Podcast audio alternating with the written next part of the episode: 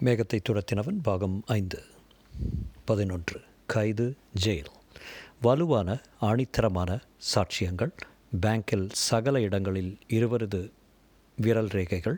Anbazhagan bank மேனேஜரின் உறவினாக இரு- உறவினராக இருப்பது. மாணிக்கம் அங்கே சமீபத்தில் நியமிக்கப்பட்ட நைட் வாட்ச்மேனாக இருப்பது. இன்ஸ்பெக்டர் ஒரு மோட்டார் சைக்கிளை பேங்க் கட்டிடத்தை விட்டு விலகி சென்றதை பார்த்தது. அவர்கள் பாலத்தில் நின்று போனது. கண் முன்னாலேயே பெட்டியை எறிந்தது. காலை இருவரும் கைது செய்யப்பட்டு போலீஸ் பாதுகாப்பில் இடப்பட்டனர் ஆற்றில் துருவி தேடி பார்த்தனர். பேங்கில் மொத்தம் ஒன்பது லட்சத்து எண்பத்து ஆயிரத்தி இருபத்து ஆறு ரூபாய் திரட்டு போய்விட்டது. அதோ அந்த பாலத்திலிருந்து வீசி எறியப்பட்டு உப்பு தண்ணீரின் அடியில் இருக்க வேண்டும். மத்தியானத்திற்குள் திறந்த பெட்டியும் சில நூறு ரூபாய் நோட்டுகளும் கிடைத்தன.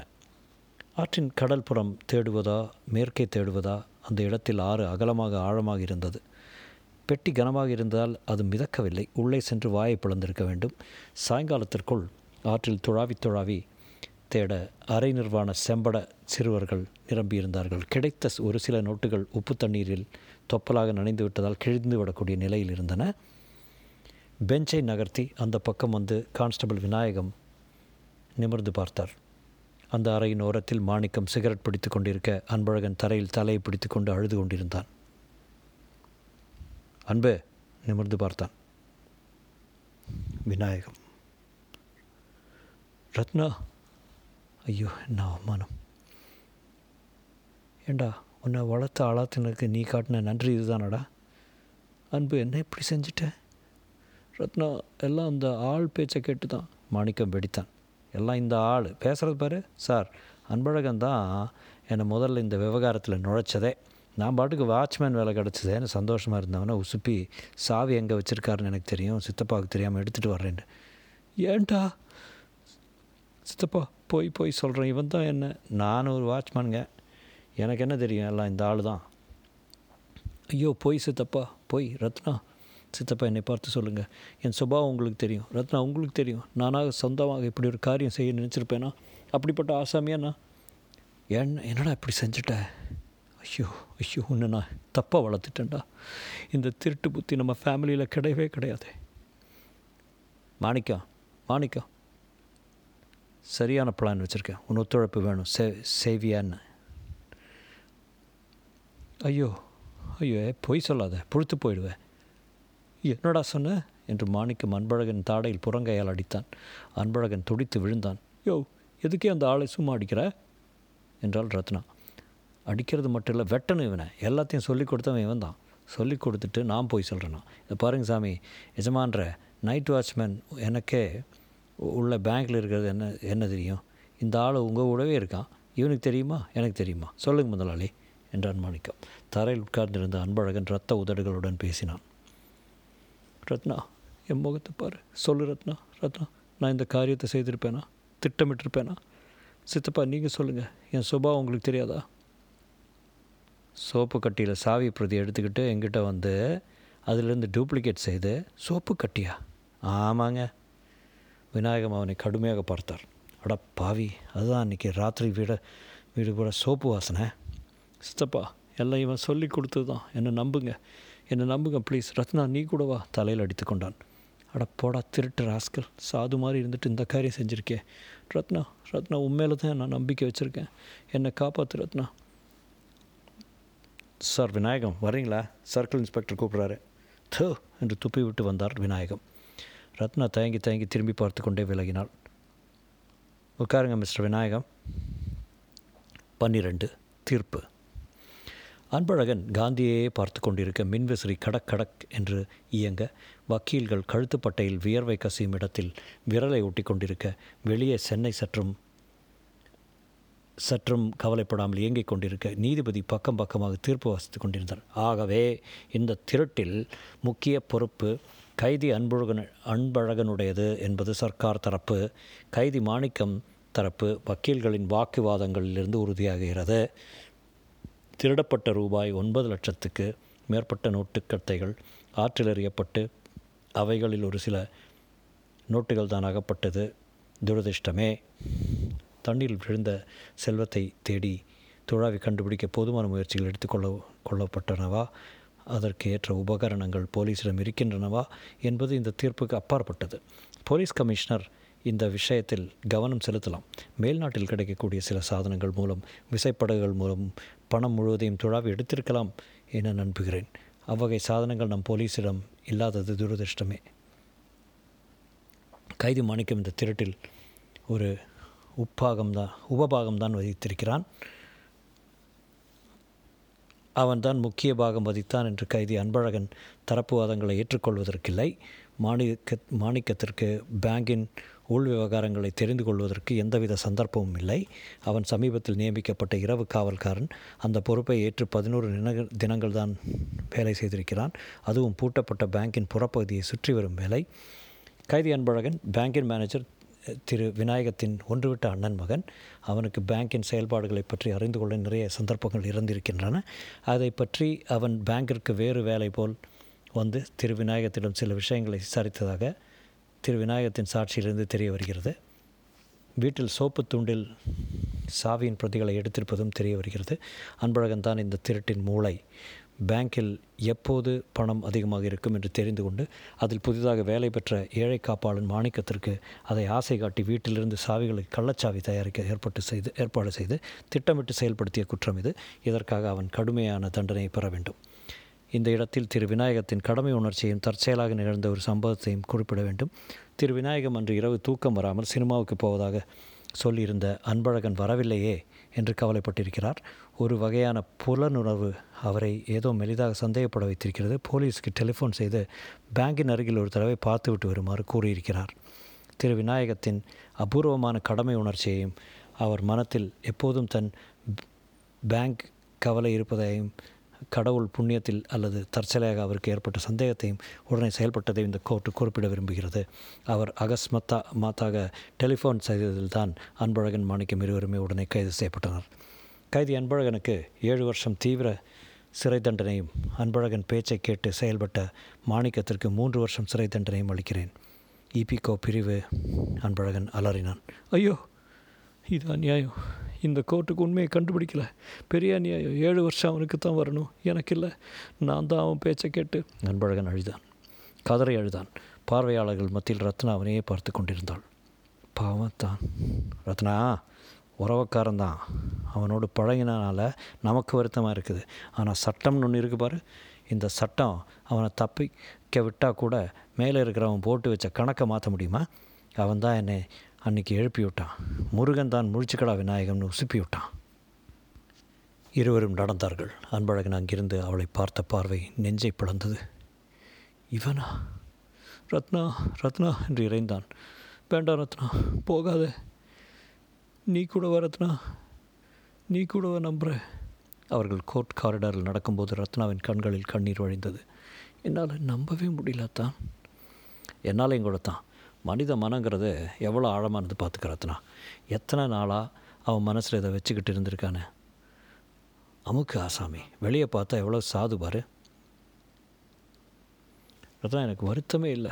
நம்ம குடும்பத்தை அவங்க அவ்வளோ பெரிய தப்பு பண்ண மாட்டாங்கன்னு நாம் நம்புகிறோம் அந்த நம்பிக்கை உடையிற போது நமக்கு தாங்கிக்கிற சக்தி வேணும். உண்மையை சந்திக்கிறது எப் எப்போவுமே கஷ்டம் ரத்னா.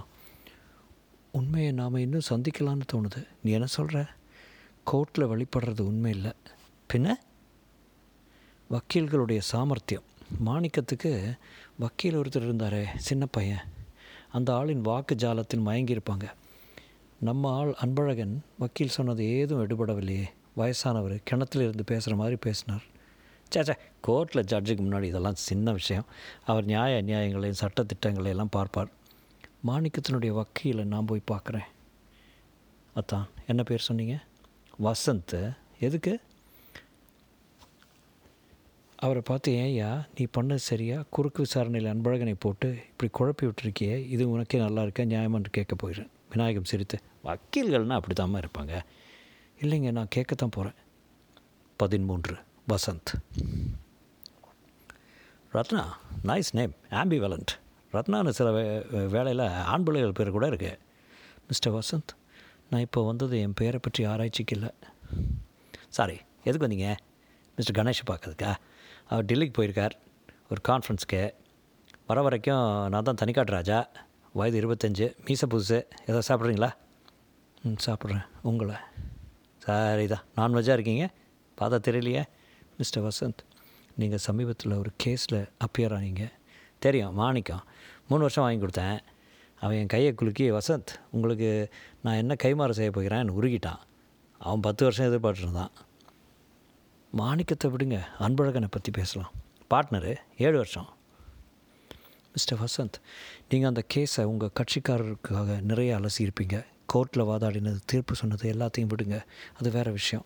நிஜமாகவே சொல்லுங்கள் நீங்கள் என்ன ஃபீல் பண்ணினீங்க அந்த அன்பழகனை பற்றி நீங்கள் யார்? அன்பழகனுக்கு உறவு காதலா? இல்லை. அப்பாடா தப்பிச்சேன். ஏன்? எனக்கு ஒரு சான்ஸ் இருக்குது உண்மையை சொன்னால் மிஸ்டர் விசந்த் நான் உங்களை ரொம்ப வெறுத்தேன். வெறுக்கிறேன். போச்சுடா. ஒரு ஆள் கடமையை செஞ்சுக்கணும் அவனை வெறுக்கலாமா? நான் ஒரு வக்கீலுங்க. மாணிக்க என் கட்சிக்காரரு. ஒரு நாளைக்கு இருநூறுரூவா சில்லறை தராங்க நான் நம்பிக்கையாக வாதாட வேணுமா இல்லையா? இப்போ அதே அன்பழகன் ஒரு நாளைக்கு ஒரு நூற்றம்பது ரூபா கொடுக்குறதா வந்திருந்தா நீங்கள் வேறு விதமாக வாதாடி இருப்பாங்களா என்ன? வரலையே. என்னது ரொம்ப ஃபண்டமெண்டலாக கொண்டாடுறீங்க? இதில் ஒரு எத்திக்ஸ் வேண்டாமா மிஸ்டர் வசந்த்? மற்ற தொழிலெல்லாம் எத்திக்ஸ் இருக்குது. இது ஒன்றில் தான் பாக்கிங்கிறீங்களா? ஒரு நாளைக்கு இருநூறுரூவா ஃபீஸாக தர்றவன் உங்களுக்கு ஒரு ஏழை காவல்காரன் இல்லை? கட்சிக்காரன் மிஸ் கட்சிக்காரன். Okay mister Vasanth. எப்போவாவது மனசாட்சி உங்களுக்குள்ளே அடிக்கிற போது எனக்கு தகவல் சொல்லுங்கள் உட்காருங்க என்ன எழுதிட்டீங்க இவ்வளோ அழகான பொண்ணு தனியாக மாட்டிக்கிட்டு இருக்கீங்க. உங்களை அவ்வளோ சீக்கிரத்தை விட்டுறதாது உங்களை நான் ஒரு டான்ஸில் பார்த்துருக்கேனே. முடியாது. நீங்கள் என்ன சாஜிட்டேரியஸா இல்லை. வெஜிடேரியஸ் வசந்த் எழுந்தான். மெலிதான புன்னகையுடன். ரத்னா நான் அந்த கேஸை அக்கு வேற ஆணி வேறையே அலசிட்டேன். ரொம்ப ஓட்டை இருக்குது. இது பாருங்கள் ஒரு வக்கீலுக்கு அவனுடைய கட்சிக்காரன் தான் முக்கியம். நான் கூட ஆரம்ப காலத்தில் ஜஸ்டிஸு நியாயம் அது இதுன்னு கலர் கலராக கனவு பாட்டுக்கிட்டு இருந்தேன். சமூக நியாயங்கிறது சட்டப்படி நியாயங்கிறதுக்கு ரொம்ப வித்தியாசம் இருக்குதுன்னு கேள்விப்பட்டேன். ஏதோ ஒரு தீபாவளி மலரில் படித்தேன் நியாயங்கள்னு ஒரு சிறு சிறுகதை படித்து பாருங்கள் ஒரு வக்கீலுக்கு மனசாட்சிங்கிறது ஒத்து வராது கூடாது. அவனுக்கு ஒரே ஒரு வழக்கு. அவன் தேர்ந்தெடுத்து ஒரு கட்சி. அந்த கட்சிக்கு அவன் வாதாடி ஆகணும். ப்ராசிக்யூஷன் டிஃபென்ஸு ரெண்டு பேருக்கும் சட்ட புத்தகம் ஒன்று தான் ஒரு ஃபுட்பால் மேட்ச் மாதிரி. ரத்னாவின் கட்சிக்கே கட்சிக்கே வசந்த் கட்சிக்கும் சில விதிகள் இருக்குது அதில் முக்கியமானது சேம் சைட் கோல் போடக்கூடாது. நீங்கள் சொல்கிறதெல்லாம் வாஸ்தவம் தான் நான் உங்கள் தமிழ் அன்பன் கேஸை எடுத்துக்கிட்டு இருந்தா அன்பழகன். ஆ சரி அன்பழகன் கேஸை எடுத்துகிட்டு இருந்தால் மாணிக்கத்தை பிச்சு உதறியிருப்பேன். மிஸ்டர் வசந்த் இந்த கேஸில் ஓட்டைகள் சொன்னீங்களே என்ன? சொல்கிறேன் ஒரே ஒரு கண்டிஷன் என்ன? அடுத்த தடவை வரும்போது நீங்கள் இந்த மாதிரி நீளத்தில் மெலிசா சட்டை போட்டு வரக்கூடாது. பயங்கர டிஸ்ட்ராக்ஷன் இல்லை சொல்லுங்கள் என்று சிரித்தார். அப்புறம் இதை மாதிரி அடிக்கடி இமையை படக்கு படக்குன்னு அடிச்சிக்கக்கூடாது எனக்கு ஹார்ட் வீக்கு சரி பாரதிதாசனுடைய பொன்முடி படிச்சிருக்கீங்களா நீங்கள் மிஸ்டர் வசந்த் நாம் இப்போ பேசிகிட்டு இருக்கிறது மாணிக்கம். ஓ எஸ் வரேன் வரேன். ஓட்டைகள். ஓ எஸ் சொல்கிறேன் சொல்கிறேன் முதல் முதல்ல இந்த கேஸில் என்னால் நம்ப முடியாத விஷயம் அந்த சாவி பிஸ்னஸ்ஸு அவ்வளோ சுலபமாக டூப்ளிகேட் வேலை செய்யும்னு நான் நம்பலை. புரியலை. ஒரு சாவிக்கு சோப் ஒத்தி மோல்டு மாதிரி எடுத்து பிரதி எடுக்கிறான் எடுத்துக்கிறான்னே வச்சுக்கோங்களேன். அதுவே எனக்கு வினோதமாகப்படுது அதை விடுங்க. எடுத்துக்கிட்ட டூப்ளிகேட்டு உடனே படக்குன்னு வேலை செய்யாது. அதை இன்னும் கொஞ்சம் ராவி ஒட்டி கொட்டி ஏதாவது செய்தாகணும். ஒன்றும் இல்லை ஒரு சாதாரண கொட்டைப்பாக்கு பூட்டுக்கு எத்தனை கற்புங்கிறீங்க லேஸில் டூப்ளிகேட் போட்டு திறக்க முடியுமா? இந்த ஓமைகள்லாம் வேண்டாம்னு எனக்கு தோணுது. சாரி ஹேபிட்டு சொல்லிகிட்டு இருந்தேன். டூப்ளிகேட் போட்டு திறக்க முடியாது. டூப்ளிகேட் இல்லாமல் எப்படி திறந்தாங்க? சாவி கொத்து வீட்டிலே இருந்திருக்கேன் எப்படின்னு கேட்காதீங்க. இந்த கேஸில் எனக்கு ஏற்பட்ட சந்தேகங்களை சொல்கிறேன் அவ்வளோதான் சொல்லுங்கள் அடுத்த சந்தேகம் போலீஸ்காரங்க டான் அங்கே வந்தது. எப்படி வந்தாங்க? அகஸ்மாத்தாக எங்கள் அத்தான் எந்திரிச்சு எந்திரிச்சு? நீங்கள் மதுரையா? இல்லை சட்டு சட்டுன்னு சப்ஜெக்ட் மாற்றுறீங்க மாற்றல திருப்பி திருப்பி ஒரே சப்ஜெக்ட்டுக்கு வரேன் அதாவது நீங்கள் சரி என் ரெண்டாவது சந்தேகம் உங்கள் அத்தானுக்கு அவர் அவர் என்ன சொன்னார்? தூங்கிக்கிட்டே இருந்தேன் திடுதிப்புன்னு முழிச்சிட்டேன். கவலையாக இருந்தது. போலீஸ் ஃபோன் செய்தேன். அதை பற்றி கூட ஜட்ஜ் அவருடைய கடமை உணர்ச்சியை பற்றியும் தீர்ப்பை பற்றியும் எழுதியிருந்தார். மை ஃபுட் உண்மை அது கிடையாது. பின்ன எனக்கு தெரியாது உண்மை அது இல்லைன்னு மட்டும் தெரியும். போலீஸ்க்கு வேறு யாராவது தகவல் கொடுத்துருக்காங்களா? இருக்கலாம் இல்லாமல் இருக்கலாம். நான் சொல்கிறதெல்லாம் என் சொந்த சந்தேகங்கள். எல்லாமே ஆதாரம் இல்லாத இருக்கலாம். போலீஸ்காரங்க சொன்னாப்புலையே நிஜமாகவே நடந்திருக்கலாம். லைஃப்பில் இதை விட அபத்தங்கள் நடந்திருக்கு இல்லையா? அடுத்த சந்தேகம்? அந்த பணம். ஒன்பது லட்சம் ரூபாய் எவ்வளோ நோட்டு? அதில் நோட்டு அது அதில் மொத்தம் ஆயிரம் ரூபாய் ஏகப்பட்டிருக்கு. மற்றது தண்ணியில் போயிடுச்சு. சோக் ஆகிடுச்சு இது கொஞ்சம் எனக்கு உதைக்குது. ஏன்? ஏனா நீங்கள் என்ன நீங்கள் என்ன சொல்லிக்கிற?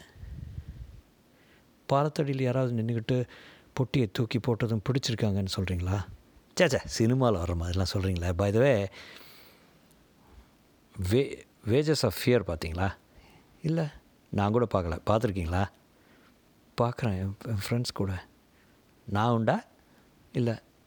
இல்லையா? இன்னும் இல்லையா? இன்னும் இல்லை. ஆப்பாடா ஒரு சந்து. அந்த பணம் நிஜமாகவே ஆற்றோட போயிருக்கலாம். பிற்காலத்தில் உப்பு தண்ணியில் கரையில் மிதக்கலாம். அது என்ன ஆச்சுங்கிறது பற்றி எனக்கு கவலை இல்லை. ஆனால் அந்த இடத்துல எனக்கு கொஞ்சம் உதைக்குது. எனக்கு ஒரு சந்தேகம். அந்த ஒன்பது லட்சம் இப்போ யாருக்கு நஷ்டம்? பேங்க்குக்கு தான். நோட்டு எல்லாம் தண்ணியில் போயிடுச்சு. திருப்பி மார்க்கெட்டுக்கே வரலையே. அதுக்காக புதுசு புதுசாக ரிசர்வ் பேங்க்கில் நோட்டுகள் கிளைம் பண்ண முடியாதா? ஆயிரம் ரூபாய் நோட்டில் தான் சாத்தியம் நினைக்கிறேன். போனது எல்லாம் நூறுரூவா நோட்டு அதுவும் நம்பர் கூட வரிசை இல்லாமல் கொஞ்சம் புழங்கின நோட்டு ஆனால் வால்ட்டை இன்ஷூர் uh, செய்திருந்தால் இன்சூரன்ஸ்காரங்க uh, தலையில் கட்டலாம். எப்படியும் பப்ளிக்கு இது ஒன்று நஷ்டம் இல்லையே. யாருக்கு நஷ்டம் இல்லை? பேங்க்கை பொறுத்தவரை லாபத்தில் ஒரு சின்ன அமௌண்ட் கம்மி. ஆனாப்புல அவ்வளோதான் என் அடுத்த சந்தேகத்தையும் சொல்லிடுறேன். டெலிஃபோன் அடித்தது. அடுத்து வசந்த் ஸ்பீக்கிங் என்றான். உடனே முகம் மறந்தார் ஹலோ பாஸ் நான் தான். ரிசீவரை பற்றி கணேஷ் டெல்லியில் இருந்து எஸ்டிடி ஒர்க் பண்ணுது. தொடர்ந்து பாஸ் மாணிக்கம் கேஸு வின் பண்ண மாத்திரம் தான் என்றான். ஆமாம் மூணு வருஷம். எல்லாம் உங்கள் ஆசீர்வாதம். எப்போ வரீங்க? அப்பீல் வேணாம்ட்டாரு. பணம் கொடுத்துட்டாங்க. இருபத்தி எட்டாம் தேதி. அட்ஜான்மெண்ட் வாங்கிட்டேன். டெல்லி எப்படி இருக்கு? இருபத்தஞ்சு ரூபாய்க்கு பேசிட்டோம் வேறு ஏதாவது உண்டா வச்சிருவா? என்னது? ஆ ஆமாம் ரைட் கரெக்ட் எதிர்த்தாப்பில் உட்காந்துருக்காங்க டெலிஃபோனை வைத்து விட்டு சிரித்தான். பெரிய ஆள். நான் பேசுகிற விதத்திலிருந்தே எதிர்த்தாப்பில் ஒரு அழகான பெண் உட்காந்துருக்கான்னு யூகிச்சிட்டாரு நான் என்ன சொல்லிகிட்டு இருந்தேன்? அடுத்த சந்தேகம். அடுத்த சந்தேகம். அப்பீல். மாணிக்கத்துக்கிட்ட அப்பீல் ஒன்று போட்டு வச்சுக்கலாமான்னு கேட்டேன். ஐயையோ கிளறாதீங்க வேணாம்ட்டான். மூணு வருஷத்தோட நின்றுதேன்னு சந்தோஷம். இதில் இருந்தே தெரியலையே. என்ன தெரியுது? மாணிக்கம் தான் இதுக்கு மாஸ்டர் மைண்டுன்னு வசந்த் சிரித்தான். நீங்கள் இன்னும் யோசிக்கணும். மாணிக்கம் இல்லை மாஸ்டர் மைண்டு அன்பழகனும் இல்லை. வேற ஒரு மூணாவது மனுஷன். அப்படியா? அதுவும் என் சந்தேகங்கள் ஒன்று தான் இதை போலீஸும் யோசிச்சிருக்க மாட்டாங்களோ? போலீஸை பொறுத்தவரை இது ஒரு ஓப்பன் அண்ட் ஷட் கேஸ் திருடினது என்னவோ அவங்க ரெண்டு பேரும் தான். இன்ஸ்பெக்டர் அவங்க ரெண்டு பேரையும் பார்த்து துரத்தியிருக்காரு. பொட்டியை தண்ணிக்குள்ளே எறியறதை பார்த்துருக்காரு. Finger prints எடுத்துருக்காரு. மேட்ச் ஆகுது. ரெண்டு பேரும் குற்றத்தை ஒப்புத்துக்கிறாங்க. அதனால் போலீஸை பொறுத்தவரையில் சிக்கலே கிடையாது. இதில் யார் தலைவர் யார் தொண்டர்னு ஒழுக்கா அதில் தான் நான் வாதாடினேன். நீங்கள் நிஜமாகவே நம்புறீங்களா? அன்பழகன் சொல்லி கொடுத்து மாணிக்கம் செஞ்சுருப்பாருன்னு. அது என் கட்சி. நிஜம் போயெல்லாம் வேறு. இப்போ நீங்கள் ஒரு அப்பீல் கொடுத்து அந்த வழக்கில் அன்பழகன் சார்பாக வாதிடுவீங்களா? நிச்சயம். அப்பீல் ஒன்று போடலாமா? கேட்டு சொல்கிறேன் எங்கள் அக்கா புருஷன்கிட்ட மற்றொரு சந்தேகம். ப்ராம்ப்டாக அந்த ஆள் மாணிக்கம் பேமெண்ட் கொடுத்துட்டான். மூவாயிரம் ரூபா. வாட்ச்மேன் அதான் உதைக்குது. மூணாம் மனுஷன் ஒருத்தன் நிச்சயம் இருக்கான். மிஸ் ரத்னா என்னை கொஞ்சம் யோசிக்க விடுங்க. வேறு ஏதாவது தோணுச்சுன்னா ஃபோன் பண்ணுறேன் நம்பர் கொடுங்க. அட்ரஸ் கொடுங்க. உங்களை வந்து பார்க்கலாமா? தரேன். அந்த அப்பீலை பற்றி நான் விசாரிச்சுட்டு நாளைக்கு சொல்கிறேன் அப்பீல் செய்தே ஆகணும். சும்மா விட்டுறாதாவது அட்ரஸ் சொல்லுங்கள் சொன்னாள். நான் வரட்டுமா? வாங்களேன் வேஜஸ் ஆஃப் இயர்க்கே ஓ நோ தனியாக சினிமா போனால் எங்கள் அக்கா கொண்டுடுவாங்க அவங்களும் நினச்சிட்டா போச்சு. வயது முப்பத்தி சொச்சம் என்று சிரித்தாள். வசந்தா அவள் சென்ற திசையை சற்று நேரம் பார்த்து கொண்டிருந்தான்.